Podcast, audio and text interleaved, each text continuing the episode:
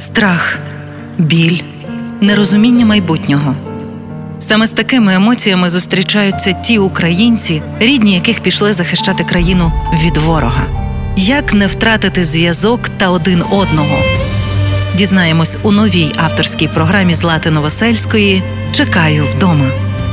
Практичні поради для підтримки у складний час. Час найважливіший ресурс у період адаптації військових у цивільне життя. Не варто очікувати з фронту ту саму людину, якою вона була до бойових дій. Проте головне знаходити спільні теми. Про це ми дізнались у попередній програмі.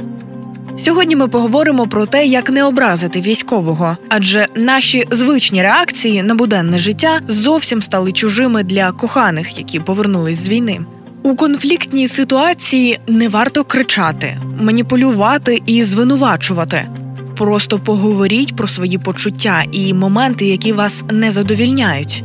А ще не намагайтесь пришвидшити адаптацію військового, каже психологиня із першого ветеранського простору Рехаб Наталя Мрака. Негативні реакції, коли когось з кимось порівнюють. От подивися, це взагалі неприйнятно. Треба поважати, що кожен життєвий шлях і кожна людина вона індивідуальна. Уникати цього категорично, взагалі, поговорити про конкретні проблеми, не узагальнювати, не генералізувати там проблему, що все погано, або ти завжди так поводишся. Бо ці фрази вони ну наче вони нівелюють людину як особистість, і навіть дружинам треба звертати увагу на сильні сторони чоловіка, тобто на ресурс. І ми зараз про це і говоримо. Що дуже часто ми говоримо про травми, що людина пережила так, але вона якось це пережила, вона вистояла. Значить, в неї є якісь сильні сторони, які треба підсилити, заакцентувати на них і виразнити їх. Бо інколи настільки звужена свідомість, що люди забувають, що вони є сильні, що в них були якісь сильні сторони. Часто треба піднести так, щоб от людина побачила дійсно,